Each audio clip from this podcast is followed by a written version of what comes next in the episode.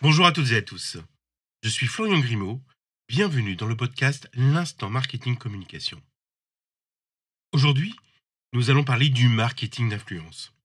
Cette stratégie de communication qui consiste à collaborer avec des influenceuses et influenceurs, c'est-à-dire des personnes qui ont une audience et une autorité sur les réseaux sociaux notamment. Le marketing d'influence c'est une technique qui utilise le potentiel de recommandation d'engagement d'une communauté d'un influenceur, d'un ou d'une leader d'opinion, de prescripteurs. Alors ces influenceurs peuvent être des blogueurs, des youtubeurs, des instagrammeurs, et vous comme moi. On en parlera prochainement dans un prochain épisode, mais oui, vous avez bien écouté, vous pouvez être une ou un influenceur. Il n'est pas forcément nécessaire d'être une star, d'avoir une grande communauté. On a tous en tête des personnalités qui symbolisent pour nous l'influence. Je vais citer Nabila, Kylian Mbappé ou encore Lena Situation. Il existe une multitude de nano et de micro-influenceurs sur les réseaux sociaux qui peuvent devenir les ambassadeurs de vos campagnes de communication. Alors faisons un petit peu d'histoire. Le marketing d'influence n'est pas une technique nouvelle apparue avec l'avènement des réseaux sociaux. On va même parler d'une technique assez ancienne. Par exemple, à la fin du XIXe siècle, la reine d'Angleterre Victoria soutenait la médecine pour le bien du peuple. Elle usait ainsi de son influence pour que ses sujets utilisent et croient en la médecine.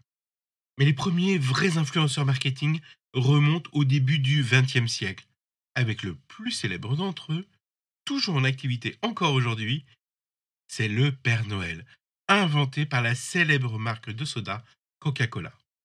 Les communicants se sont très vite rendus compte que les personnalités, les stars, faisaient vendre les produits. Très vite, dans les spots publicitaires à la radio ou à la télévision, certaines marques se sont offerts les services d'ambassadeurs ou d'ambassadrices célèbres. Compostable à domicile. Ah oui? Eh oui.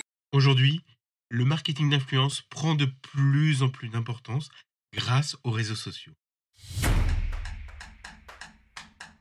Le marketing d'influence a toujours été très efficace pour accroître la notoriété d'une marque, pour vendre des produits ou des services. Les réseaux sociaux ont juste amplifié le phénomène et ont permis de réaliser des campagnes à des tarifs plus abordable avec l'utilisation d'une palette d'influenceurs allant de la star ou au nano-influenceur local. Alors pourquoi cette technique fonctionne?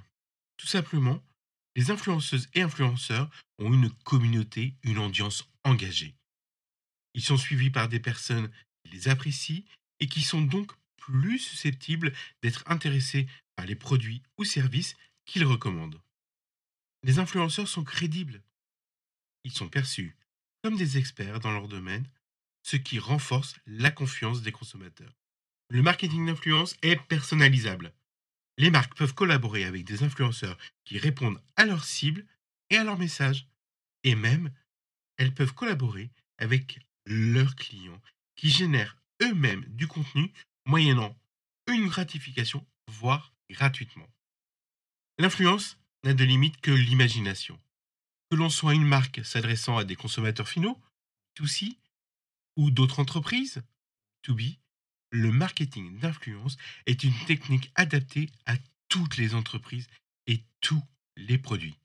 La seule condition, c'est d'être créatif.